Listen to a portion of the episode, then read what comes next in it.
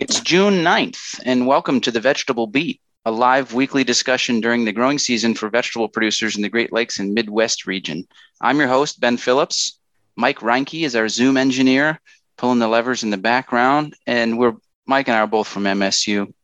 I'm here with Annie Klodd, a fruit specialist from the University of Minnesota, and Courtney Weber, a small fruit breeder from Cornell University.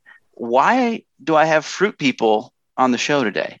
Because the topic is strawberries for vegetable growers. And I mean, tomatoes are fruit too, all right? We got some fruit in the vegetable world, but this is all about strawberries today. And we hope that um, you learn some more about fitting them into a vegetable rotation, rotation together. And uh, I welcome you both and thank you for joining me. Thank you for having us. Yes, it's great to be here. Great. So, for the attendees, we want to get your questions answered if you have them. So, if you're listening via Zoom with us live right now, you can put that stuff in the chat. Um, or if you're on our Facebook page, facebook.com slash veggiebeat, you can put that stuff in the um, the comment section there too. And then Mike will bring it on over to our Zoom room and we can address it. Um, okay.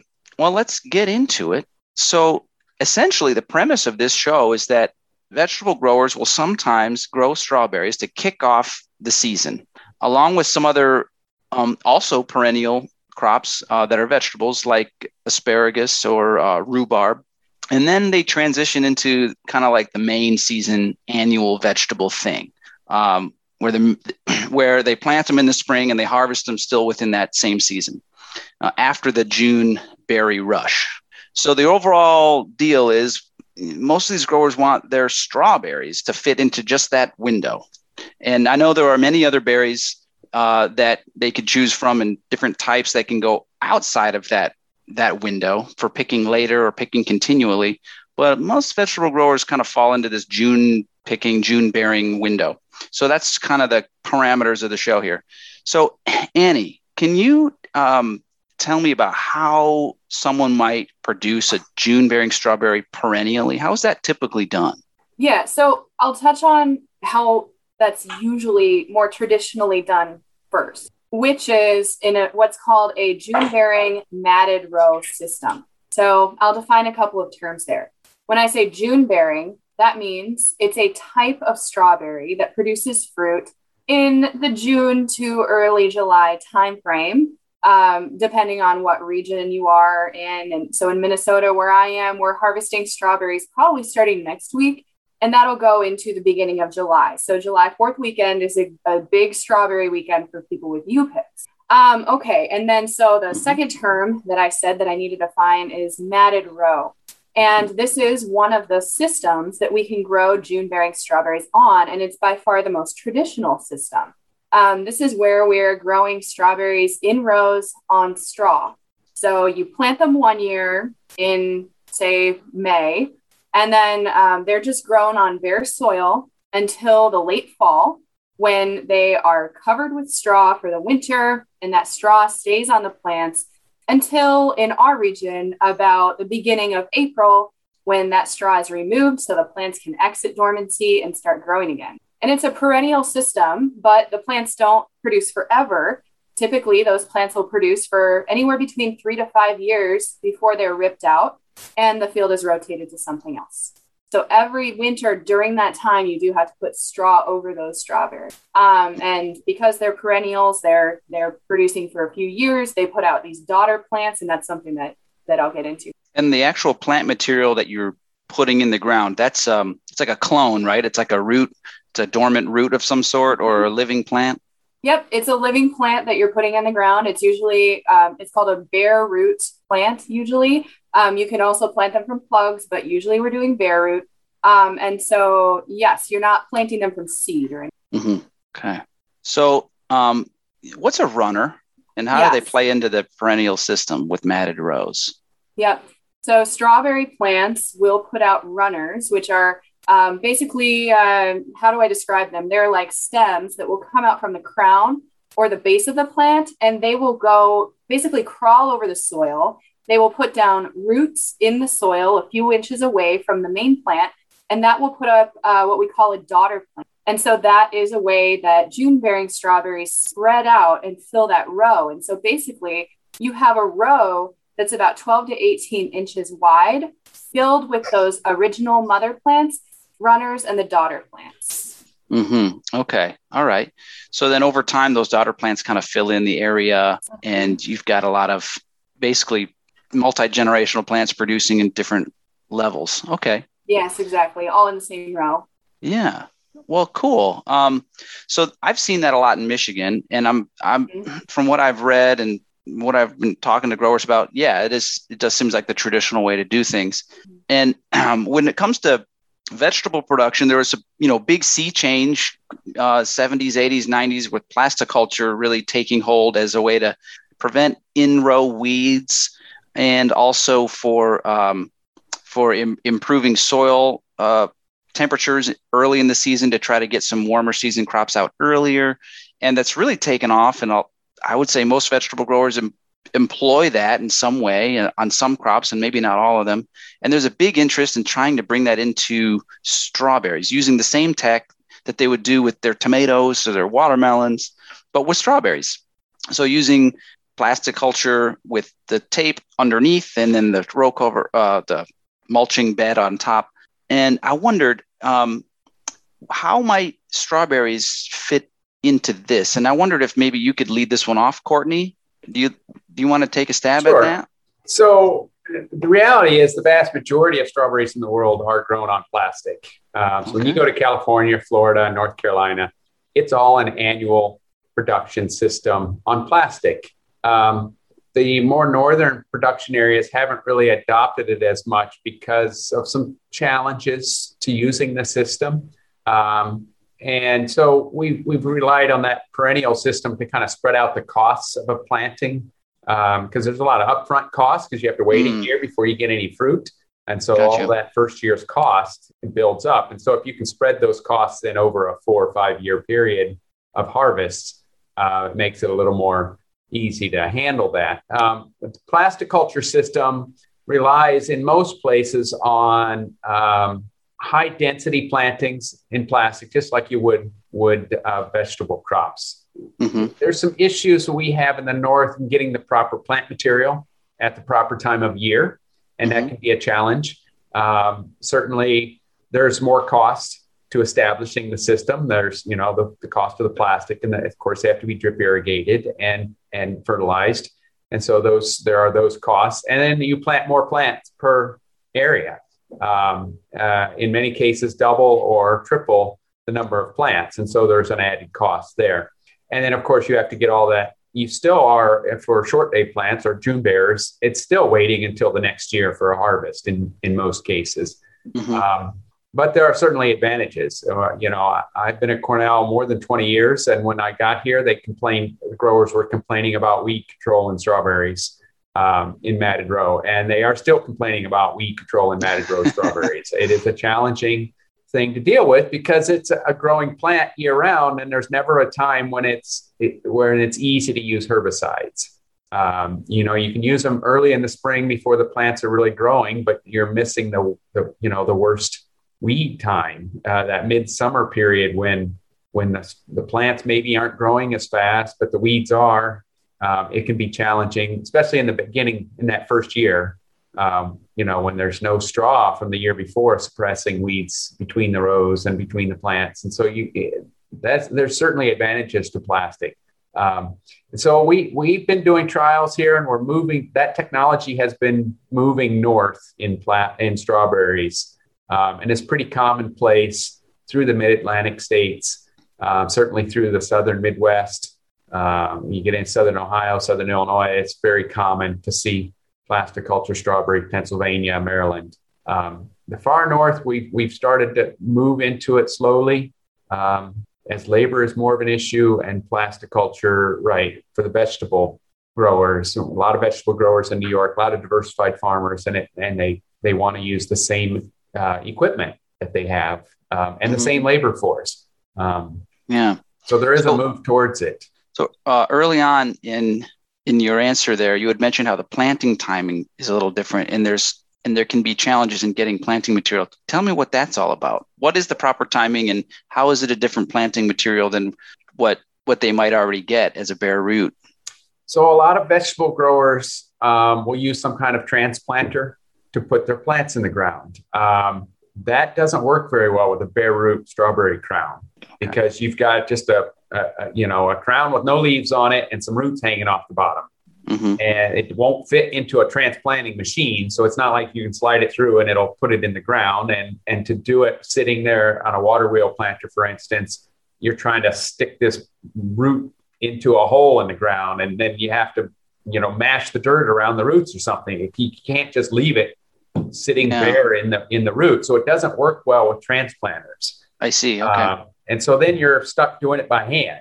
Um, you know, and doing a quarter of an acre by hand, that's no big deal, right? You got, uh, you know, three or 4,000 plants. You want to put in five acres and you, you tell someone you want them to put in 80,000 plants um, by hand, they look at you like you're crazy, right? And that literally is a, a, a small metal tool that you would kind of stick the root to the bottom and shove it through the plastic, right? One by uh-huh. one.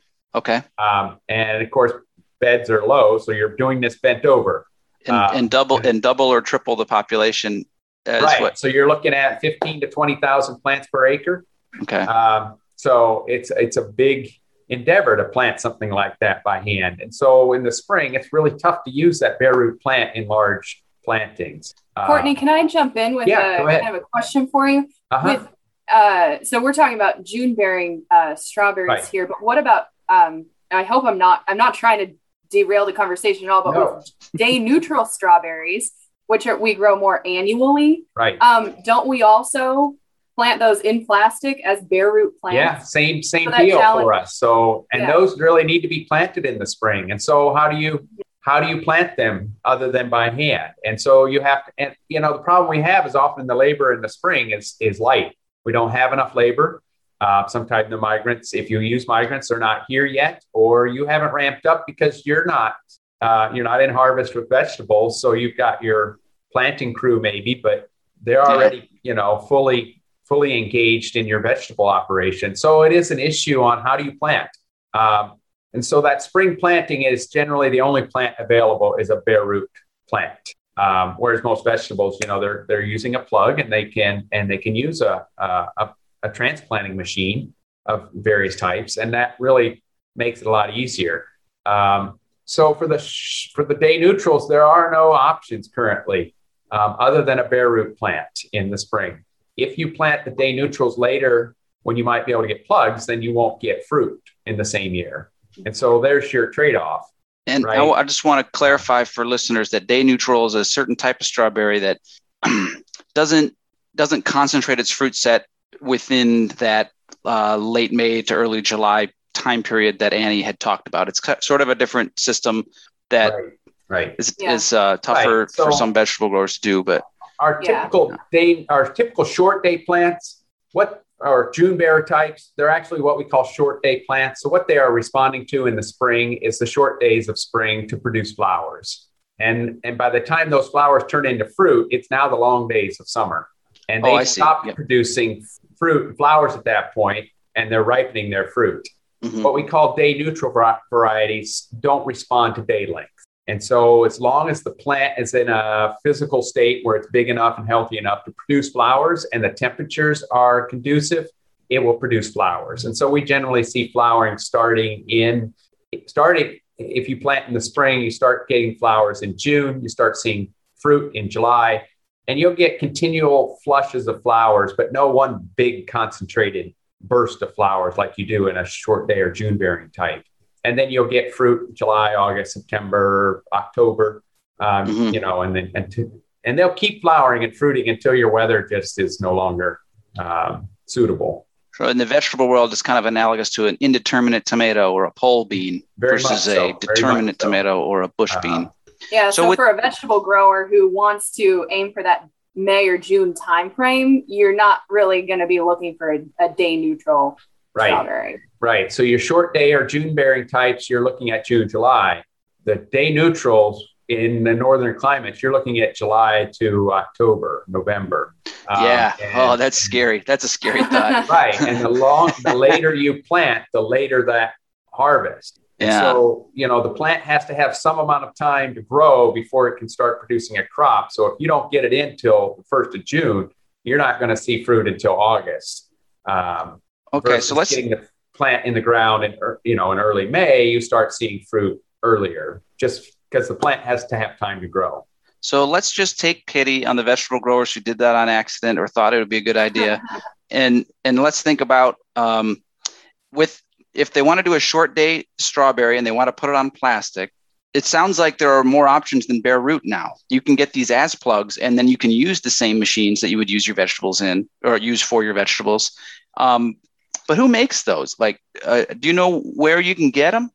I found a list, but I'm not sure if uh, there are if you got any general advice. options for varieties that we typically grow. Mm-hmm. Um, because there has not been much of an industry in the north. Nurseries haven't been really interested in producing a plant for Michigan to or Minnesota gotcha. to you know Maine. That region doesn't have a really good supplier, uh, and the industry has focused more on the mid South, uh, North Carolina, Virginia, even up into Pennsylvania, where they they grow a lot of Chandler, mm-hmm. um, and they'll produce plugs in late summer where they'll take those daughter plants and they'll harvest them before they've rooted and and make plugs out of them. Um, generally, it's a two inch plug, mm-hmm. so a 50 well tray. And um, unfortunately, most of them can't provide plugs commercially or don't. They could, but they there's no mark. There hasn't been a market, so they don't generally produce plugs before the end of August, first of September. Mm-hmm. Uh, and we found that's just too late for us to plant. Okay, so if we do, if we plant in the first week of September, there's just not enough plant to get through winter.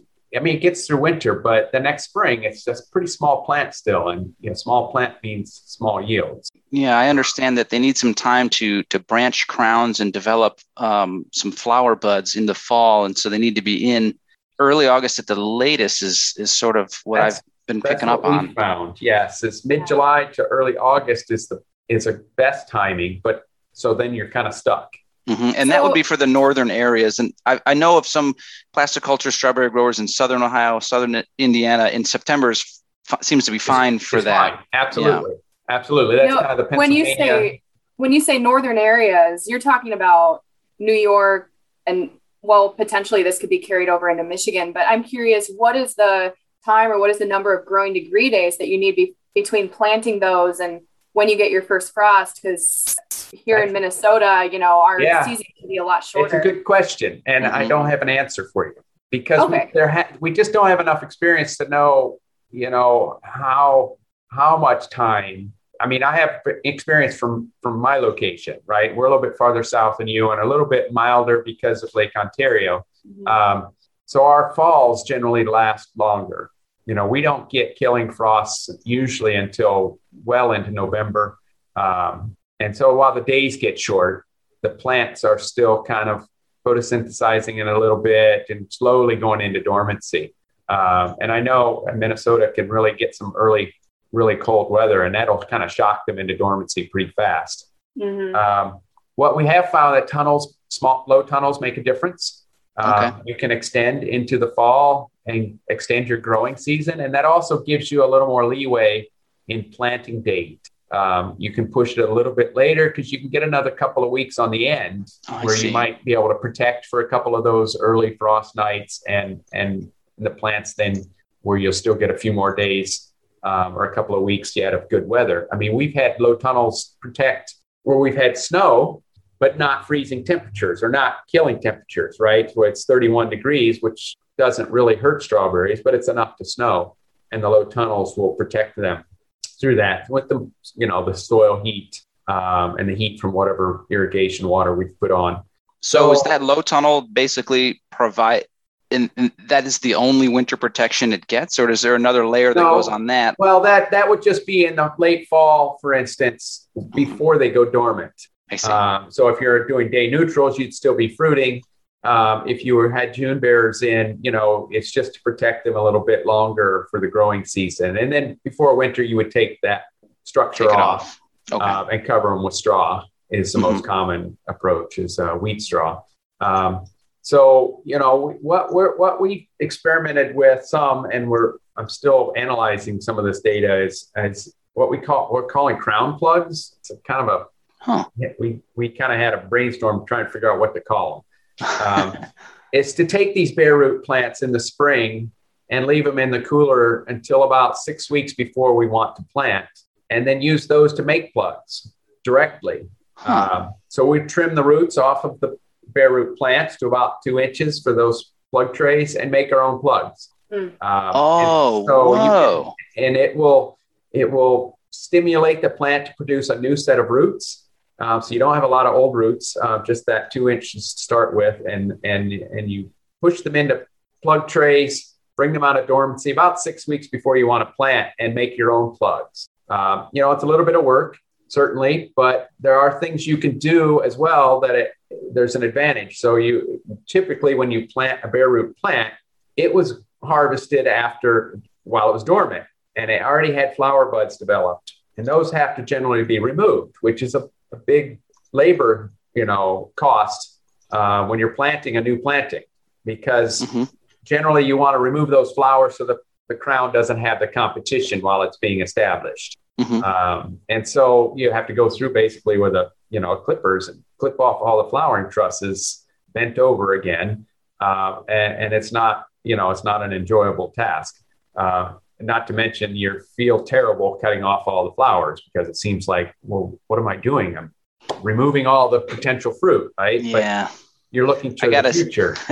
I gotta so say when don't, you know people don't want to do it right? But it, it yeah. really is best for the plant when i hear um, about flower trimming on strawberries it makes me think of like pruning the suckers off of indeterminate tomatoes like you should do yeah. it right but it's right. like you start and you're like, oh, this is a long, right? this is big.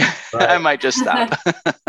so it, you know, when if you make plugs out of these little crowns and you have them in trays under a mist in a mist bed or something, not you can do this outside on a on a you know kind of a pot area. Uh-huh. Um, you can cut the flowers off then when they're still in their trays. Oh, and, and it's at waist height much, and it's comfortable. That's a much easier process. Uh-huh. Um, they're all close together the flowers will come out, you know, fairly uniformly. And uh, so it's a, it, it, does reduce the labor that that would entail. Um, you also you could even probably, yeah. Oh, yeah. You can might even be mechanize that. I'm not sure. You you actually want to remove the flowers and not the leaves, right? So you wouldn't want to actually like mow it. Yeah. Okay. okay. Um, but it goes pretty fast because it's all very concentrated right there. Mm-hmm. And then when you do plant them, if you're planting on plastic, normally when you plant on plastic you have to remove all those runners that that plant wants to make because you don't want a bed formation and you don't want them rooting outside in the row middles and all over the place right and that's mm-hmm. another task then that has to be done in late summer also bent over going plant to plant cutting all those runners off well if you delay that plug until mid-july say um, now you're well into the runner production season and you're just planting so there are no runners yet uh-huh. Um, or if there have had any runners have started in the mist area, right, those can be removed as well before you plant. And so there's some labor savings there. And now you have a plug that you can use a transplanter. You know, a water wheel probably, there may be some transplanters that would directly transplant. We don't, I haven't, you know, I don't have experience with all the different kinds of transplanters, but certainly a much easier planting process to do it with a plug. Um, so that's a very clever idea, Courtney. Um, so there's some upfront labor in making the plug, um, but we've seen very good results. Actually, our, our best yield seems to be the July for us would be the mid July planting. Um, the mid August is still better than the spring plantings with bare root.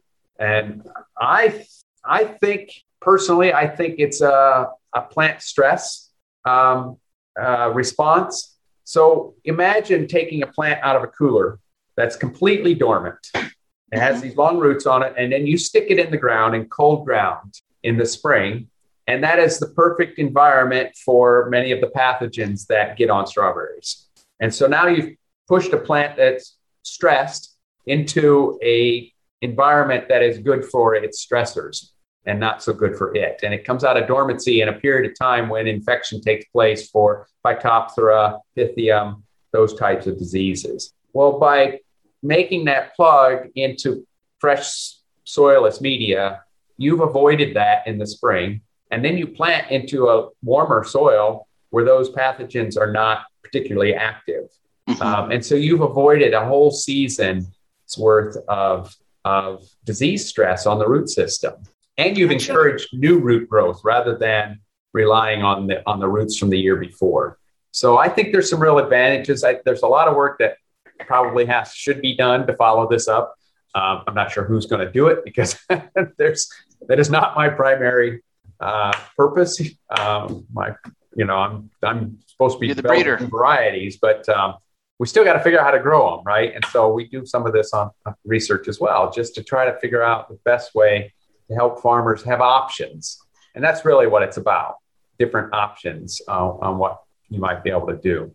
So, just a clarification point um, you talked about the runners. And so, after you plant those plugs in mid July, um, I, I recognize that some of that time period that you would have to remove runners has has passed, but they would still produce some runners after they will. Plant, right? They will. They will produce some. Um, uh, you know, and it depends on the variety, on how late they will start producing them, and how big those crowns get before you put them in the ground. Um, we figure it takes about six weeks from when you start the plugs to when they're ready to go in.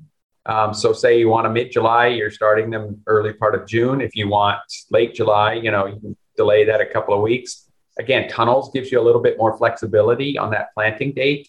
Um, and it will produce some runners. Um, I, I, don't have any hard numbers, but I would, I just from our observations, I would suspect at least a 50% reduction in the number of runners that are produced. Um, and some of the later runners can really be ignored um, mm-hmm. because they don't really have time to develop and they'll be they'll be frozen over the winter and just die okay. off.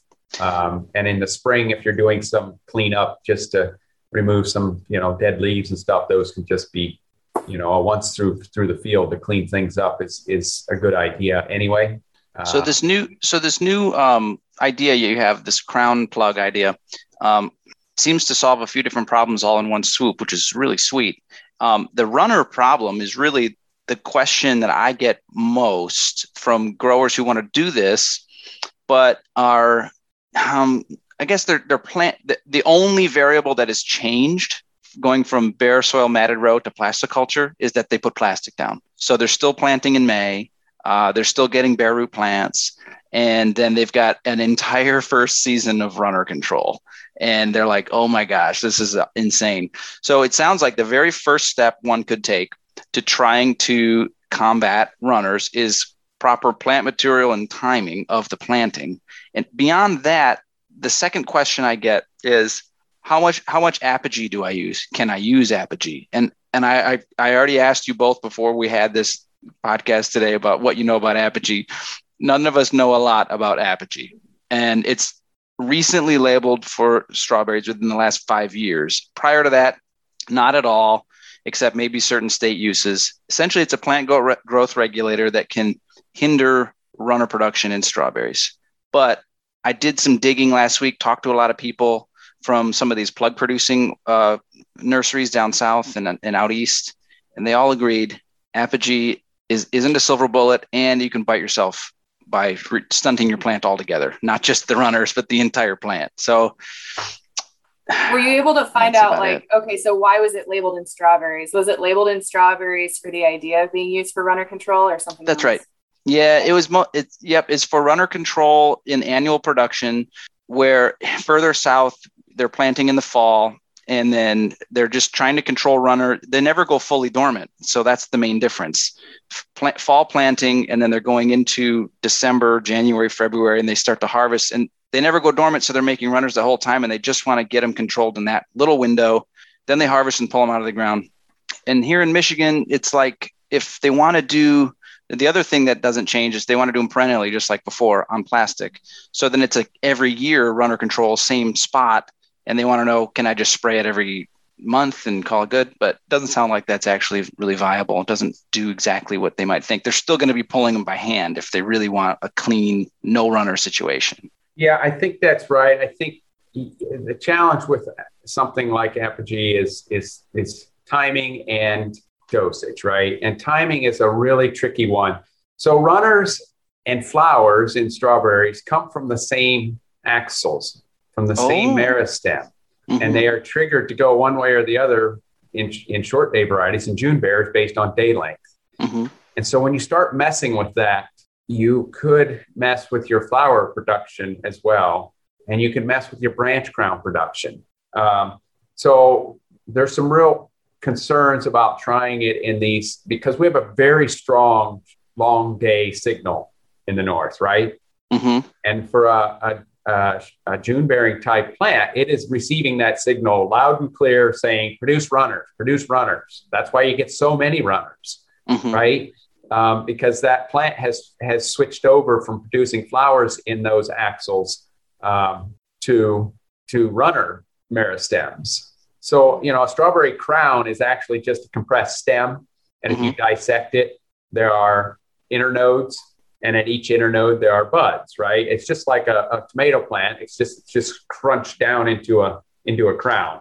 Um, and so as the plant grows, it produces more of these internodes and kind of grows away from its root system.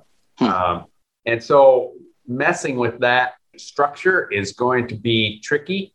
Mhm. Um, I know David Handley at, at uh, in Maine has done did some work on this some some time ago for this very reason um, to try to inhibit and and had some good good data on that. But it's I nobody's really followed much up with it in our area just because it hasn't been widely plasticulture hasn't been widely adopted. I Um, see. you know the problem for the the difference between what we're, you're, we're seeing in our area versus what they do in the south is that they're planting into a short day situation and they're Mhm. planting in the fall and yes the plants aren't going dormant but the days are getting shorter Mhm.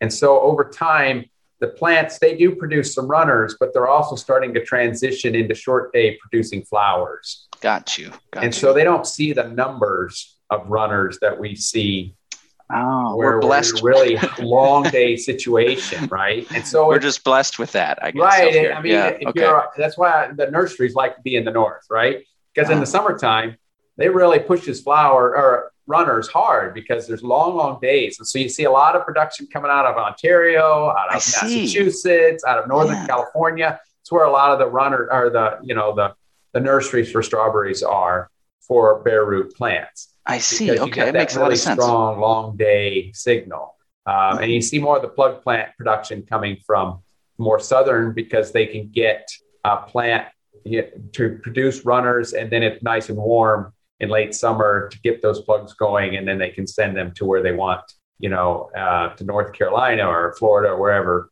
to Mhm. get them in the ground. Um, so you know they're they're taking advantage of the plant's natural inclinations to follow day length. Um, so apogee, I think, might suppress. You might have some luck with that. I have not used it. it. I don't think it's labeled in New York. We always New York's terrible for labeling new stuff. Um, they want more than just what the EPA Mhm. asked for. So Mhm. yeah. we're always the last to get anything. Um, I think So- we're the last to get anything. Okay, well, there you go. It's we can fight for the bottom, right? Yeah. It's terrible. Uh, but that's just some of the reality. It, it'll be tricky, and unfortunately, growers may be somewhat on their own trying to figure it out, and that's that. Yeah, Yeah. You know, small plots, small plots. If you're going to try something, that's a good point. um, So we're we only uh, we only uh, have ten or fifteen minutes left, and I want to make sure I get to this last question, free for all question here. Uh, I want to give Annie first first dibs though. Um, so we've been talking about essentially switching the planting time of a June bearing strawberry with a different type of planting material, not bare root. It's in a plug. Couple ways to do it. You can buy it in like that, or you can sort of like hack the system and take that bare root plant you were going to plant in May, trim off the roots, stick it in a plug tray, grow it out, and make your own. Um, now, okay, so that's one major change. Should a grower r- really expect much out of trying to do this perennially on plastic, or is it, or would it be better off to try to maximize one harvest, one year of harvest, and try to do an annual system on plastic, much like every other vegetable, just like a rejiggered planting schedule, kind of like garlic, right? Plant garlic in the fall, harvest it in July. And Mhm. it's, yeah, it's weird. You can get into it, but is this a viable window for strawberries up here to do it like yeah, that? Is an annual thing good? Right. And that's not something that anybody in Minnesota has tried. To mm-hmm. my knowledge, I'm pretty sure they have not.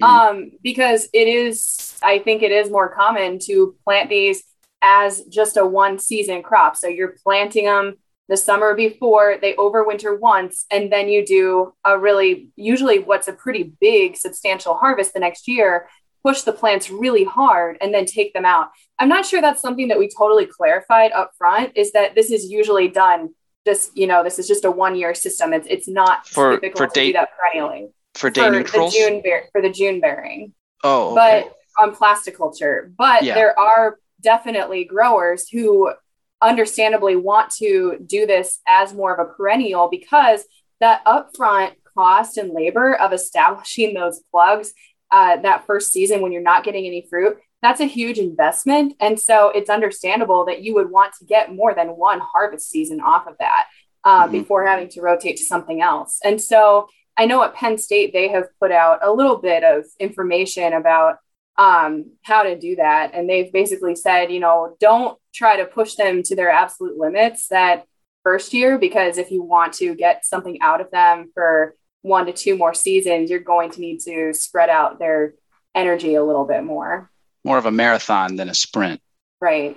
Okay. But yeah, I don't have a lot more details about that just because that's not something that anybody's tried in Minnesota. Okay.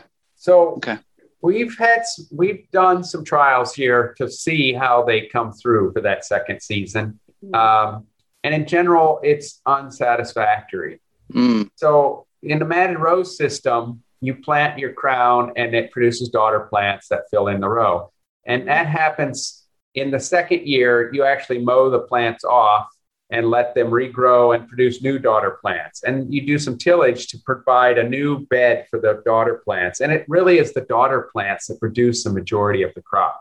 Um, so that original crown gets kind of aged and uh, branches too much and maybe gets a little rat tail on the, you know, is what we call it when the crown kind of uh, elongates. Okay. And so you don't get a real good production out of that mother plant you can really get your best production from the new daughter plants. Okay. Well, that doesn't happen, right? In the in the plasticulture. Yeah, right. yeah. You get right. the mother plant there, and it grows, and it ha- produces branch crowns, mm-hmm. right? And so the first year you put the plant in the ground, and it produces four, five, six branch crowns, and you got a nice bushy plant. Mm-hmm. Well, if you let it go through a second season, and it does that again, and you've got fifteen branch crowns, you still mm-hmm. only have one root system. And what happens is yield stays somewhat, it goes down, but you have some yield, but the fruit size really drops because now you have twice as many flowers on one root system and you know your average fruit size might drop 50%. Okay. You've got a lot of different flowers competing for whatever resources that root system can get. Absolutely. And yeah. and who wants to pick tiny little strawberries? You know, yeah. it's, it's, it's it hasn't worked particularly well. It's not impossible. We have seen it works better if the plants were planted in midsummer versus in the spring. I think again, there's less time for them to produce as many branch crowns, so there may be not as much of that going on. But we still see a yield decline, sometimes you know 30, 40 percent from the first year at least. Um, some varieties don't survive that second winter very well. Um, the day neutrals don't generally survive winter very well, mostly I think because they're not well adapted to our winter climate. Mm-hmm. Uh, you know, they're mostly California varieties and, and, and they used to fumigated ground, right? And mm. put them in, in our climate with heavy soil and lots of pathogens. They don't make it through two winters. Um, often they don't make it through one winter, right? Mm. So those are you plant in the spring harvest. If you try to take them through winter, often you see winter kill um, or death, whatever is killing it, you know, 40, 50% and that's nobody wants a field that's half half the plants. Mm-hmm. Um, so it, we've had better luck with the June bears because most of them are developed for our, you know, for a non-fumigated situation. Mm-hmm. Um, most of the varieties our growers are, are familiar with anyway. And um, but we found the summer planted ones survived a second winter much better than the spring planted ones. Interesting. Um, and I think it goes back again to that pathogen load uh, one less season during that pathogen infection period. Mm-hmm. Um, and but still, I'm not sure most growers would be satisfied with it. Um, now, there you can plant uh, the day neutrals in the summer as well, and use them as a as a spring crop. So if you plant those in mid-July, you generally don't get any fruit in the fall, and you could get a good crop in the spring. And they're generally a little bit earlier than some of the other varieties. Um, but it's you know most of the varieties people are not real satisfied eating.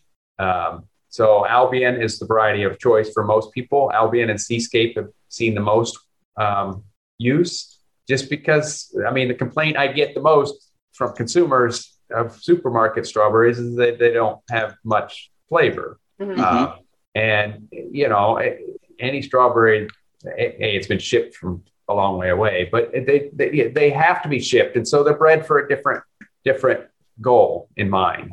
Yeah. Um, and so we don't have a lot of options in the day neutrals that are, are really people are excited when they eat the fruit.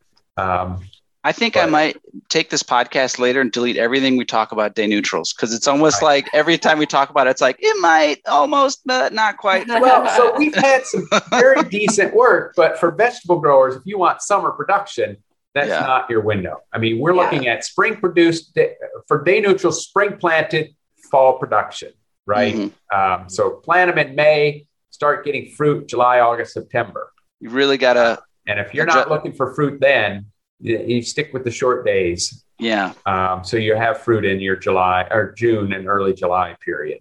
Okay, so, so we got a question. Oh, go ahead, Annie.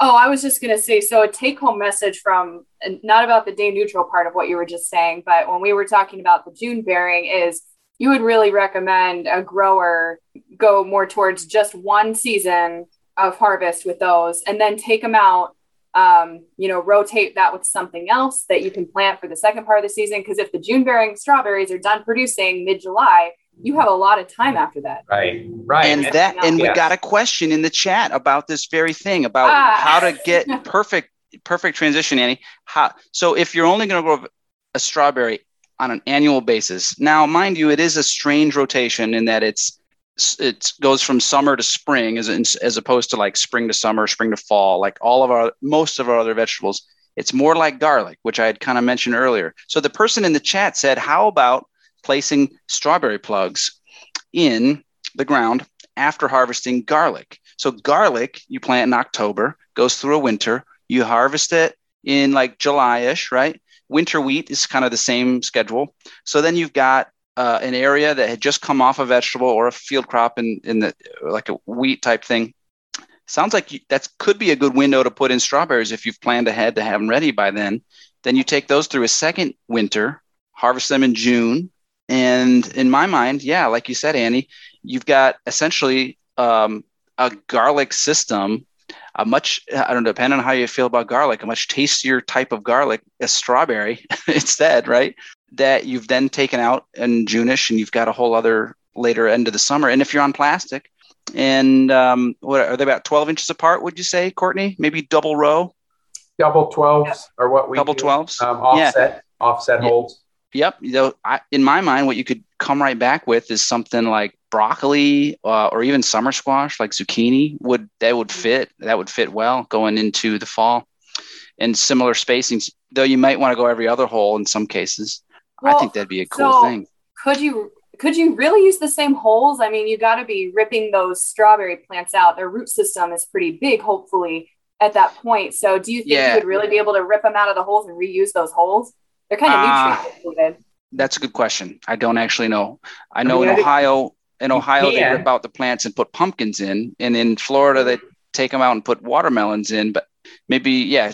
Go ahead, Courtney. What was your thought I on that? I think it's labor intensive, uh, uh, but you have to do something, right? You can't leave the mm-hmm. strawberry plant there. Yeah. Uh, and so I guess you could spray it, and but there's not a lot of room then to punch new holes. Yeah.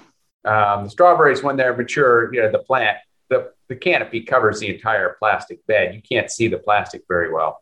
Um, okay. So even if you spray it and kill it, that you still got a lot of, you know, leaf material spread across the plastic. So you'd have to remove the plastic or the plant material somehow. Um, mm-hmm. I don't know if there's any auto machines that would grab it, but uh, it might be. And it's going to leave a big hole. Mm-hmm. Yeah. You pull it out, right? Because that root gotcha. system's you, it's a small hole when you put it in, but when you pull that out, it's going to expand the hole in the where the plant yeah. was. Um, so, I see. Um, but I, but I mean, people do it with other things, like you, you were saying. So um, it might be something to be experiment with, or it might be just you know pull that plastic and lay another mm-hmm. row over where it was. Yeah, um, I'm thinking maybe what I else you could do is less, what what else you might be. I, yeah, we got a delay here. Go ahead, Annie. I think that would almost be less labor intensive, right? Just to pull out the old plastic and the plants and then put new plastic down. Even though that's a lot of plastic use, like otherwise, I think you would have to go through and hand pull out all of the strawberry plants. And we were yeah. just talking about wanting to reduce hand labor. That's a lot of hand labor. That's true. One other thing I was just thinking about is if you're planting your strawberries in dual dual rows on the beds, so they're offset, right? Mm-hmm. Um, your drip tape somewhere in the middle there. Perhaps you could perhaps you could put it off to one side. I don't know. You got to be careful, but maybe you could spray off the strawberries, leave them there to die. They'll almost be like a little bit of a mulch. They'll be blocking the light of their own holes essentially for a certain for a certain amount of time, and then pull a, a water wheel transplanter over top of the plastic down the middle. So punching new holes, and then hopefully avoiding uh, old strawberry crowns and and the drip tape at the same time.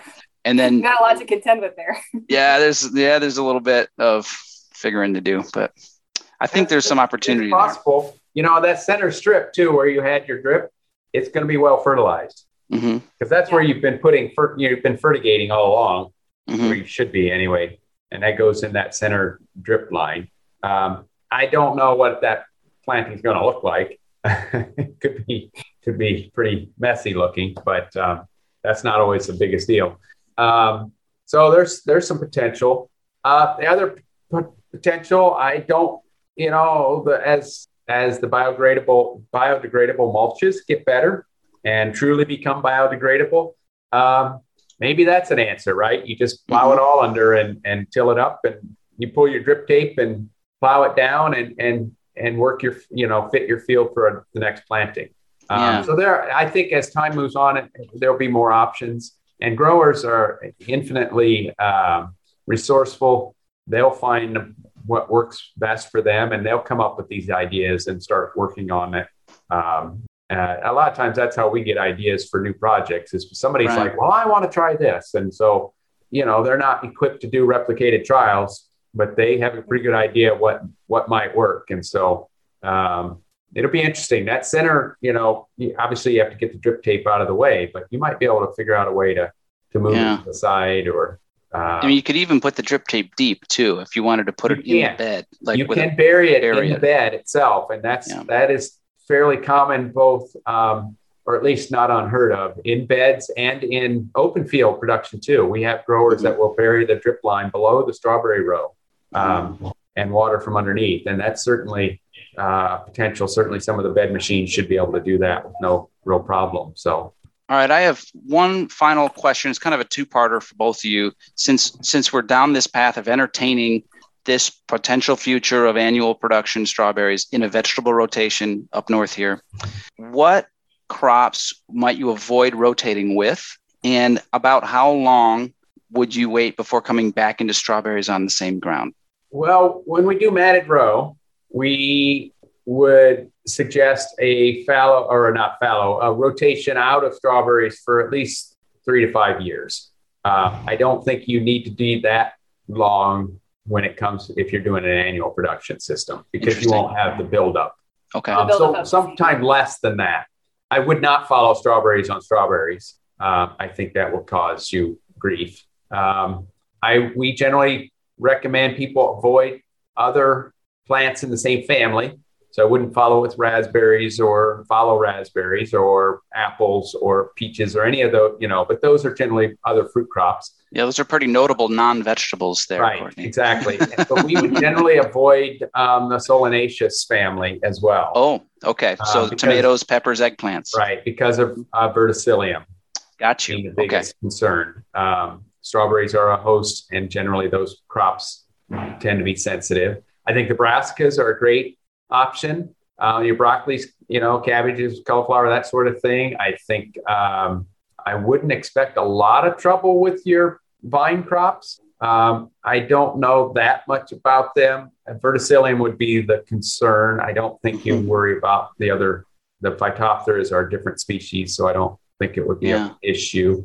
And then the Um, the alliums sound like they'd be pretty they'd be clear too. And then the, the whole garlic system that we talked about earlier sounds like it could be really viable. right. I don't I know think there's in a the- lot of insect overlap.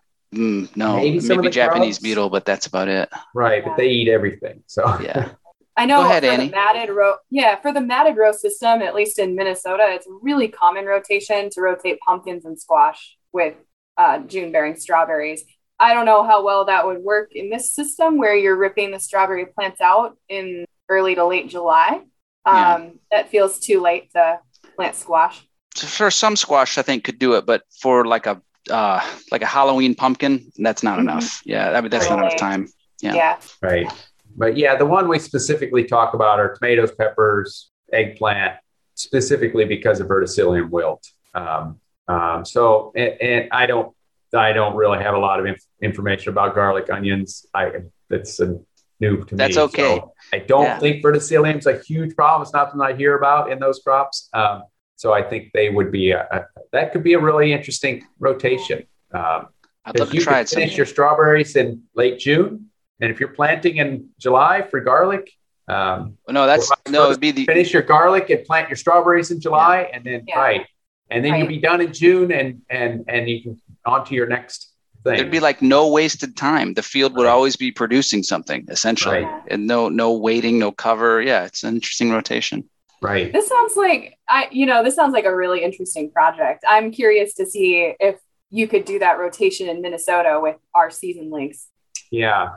Um, you course, know, we tunnels- harvest our garlic in mid July. So is that enough time? right. I don't. Yeah, I don't know. I don't know. You know, It depend on the crown plug production idea. I think that Courtney had mentioned. yes. And- And, then and- maybe a low tunnel too. I would want to try it open field and low tunnel to see uh, what the difference is. and we may see nurseries become more um, flexible in their offerings if if there are growers who are interested and and uh, growers can contact the nurseries directly ahead of time you know Mhm. now for next year Yeah, you don't contact them now wanting plants next month that isn't going to happen but um, if you plan ahead and talk to some of the nurseries they might work with you um, and and they maybe you can get something scheduled a little sooner Mhm. um, I mean, ideally, yeah, you want to buy them from the nursery, right? Who wants to produce their own plants? That's that's Mhm. tedious, and most people don't want to deal with it. But um, until that's more available, um, you, you you know you have to do what you have to do. So something that we didn't touch on, I don't think, is nutrient recommendations and fertigation schedule for this system. Mm. Um, and so I shared a link from Penn State that is kind of basic. It compares the different strawberry growing systems, but it also gives uh, fertigation, specifically nitrogen recommendations for the plasticulture June bearing system that we're talking about. So I would check Mhm. that out. Yeah, Yeah, generally recommendations for matted row are you know big chunks. One in the spring, one half the fertilizer, and another half in July, um, something like that. And so generally with the with the fertigation in these matted or in these plasticulture systems, you split it out across a weekly application, right across the whole season. And so you know it's a little bit at a time so that they can take it up rather than you know because often in the matted row we can use some granular fertilizers that will take time, you know, more slow release stuff. And that's not what you use, certainly in plastic culture. Mhm. So a I lot of think they're- vegetable growers are pretty familiar with that system using their Absolutely. own. Yeah, Right. And they would already have the systems for doing that Mhm. kind of weekly fertigation system. So it would fit right in with what they're doing already. Um, sounds like a really interesting idea. And I, I hope to see more of it. And I hope that we can help facilitate more discussions among growers about how to how to work forward on this intelligently and maybe make something really viable and really neat up here in the north. But um, that's about all the time we have for today. And I really want to thank you both, Annie and Courtney, for joining me once again. certainly, it's my pleasure. Yeah, thanks for having us. This was great. Good idea. Yeah. So I'm going to do a little outro here. This show is put on by the Great Lakes Vegetable Producers Network. It's a group of extension educators and researchers from across the Great Lakes region, and we're sponsored by the North Central IPM Center, Integrated Pest Management Center. We broadcast live on Zoom, 12:30 Eastern Time, 11:30 Central Time, every Wednesday, and we're going all the way to the first week of September this year. We interview farmers, researchers, and others about topics that are relevant to vegetable growers. And I hope you can join us next week, where Dennis Van Dyk from Ontario is going to interview Christy Hoepting, also from Cornell, uh, about Stemphylium in onions, which is a serious disease of onions. It's kind of like the early blight of tomatoes, but for onions, right? So it's it's a ever-present problem in, in onion-producing regions. It should be a good interview if you like your onions. Um, so yeah, once again, thanks for joining me today, and uh, think about joining us next week, same time, same place. glveg.net slash listen. Okay, Annie, Courtney, you have a good rest of the week, and, and uh, I hope to see you again soon. Thank you. You as well. Thank you. Bye.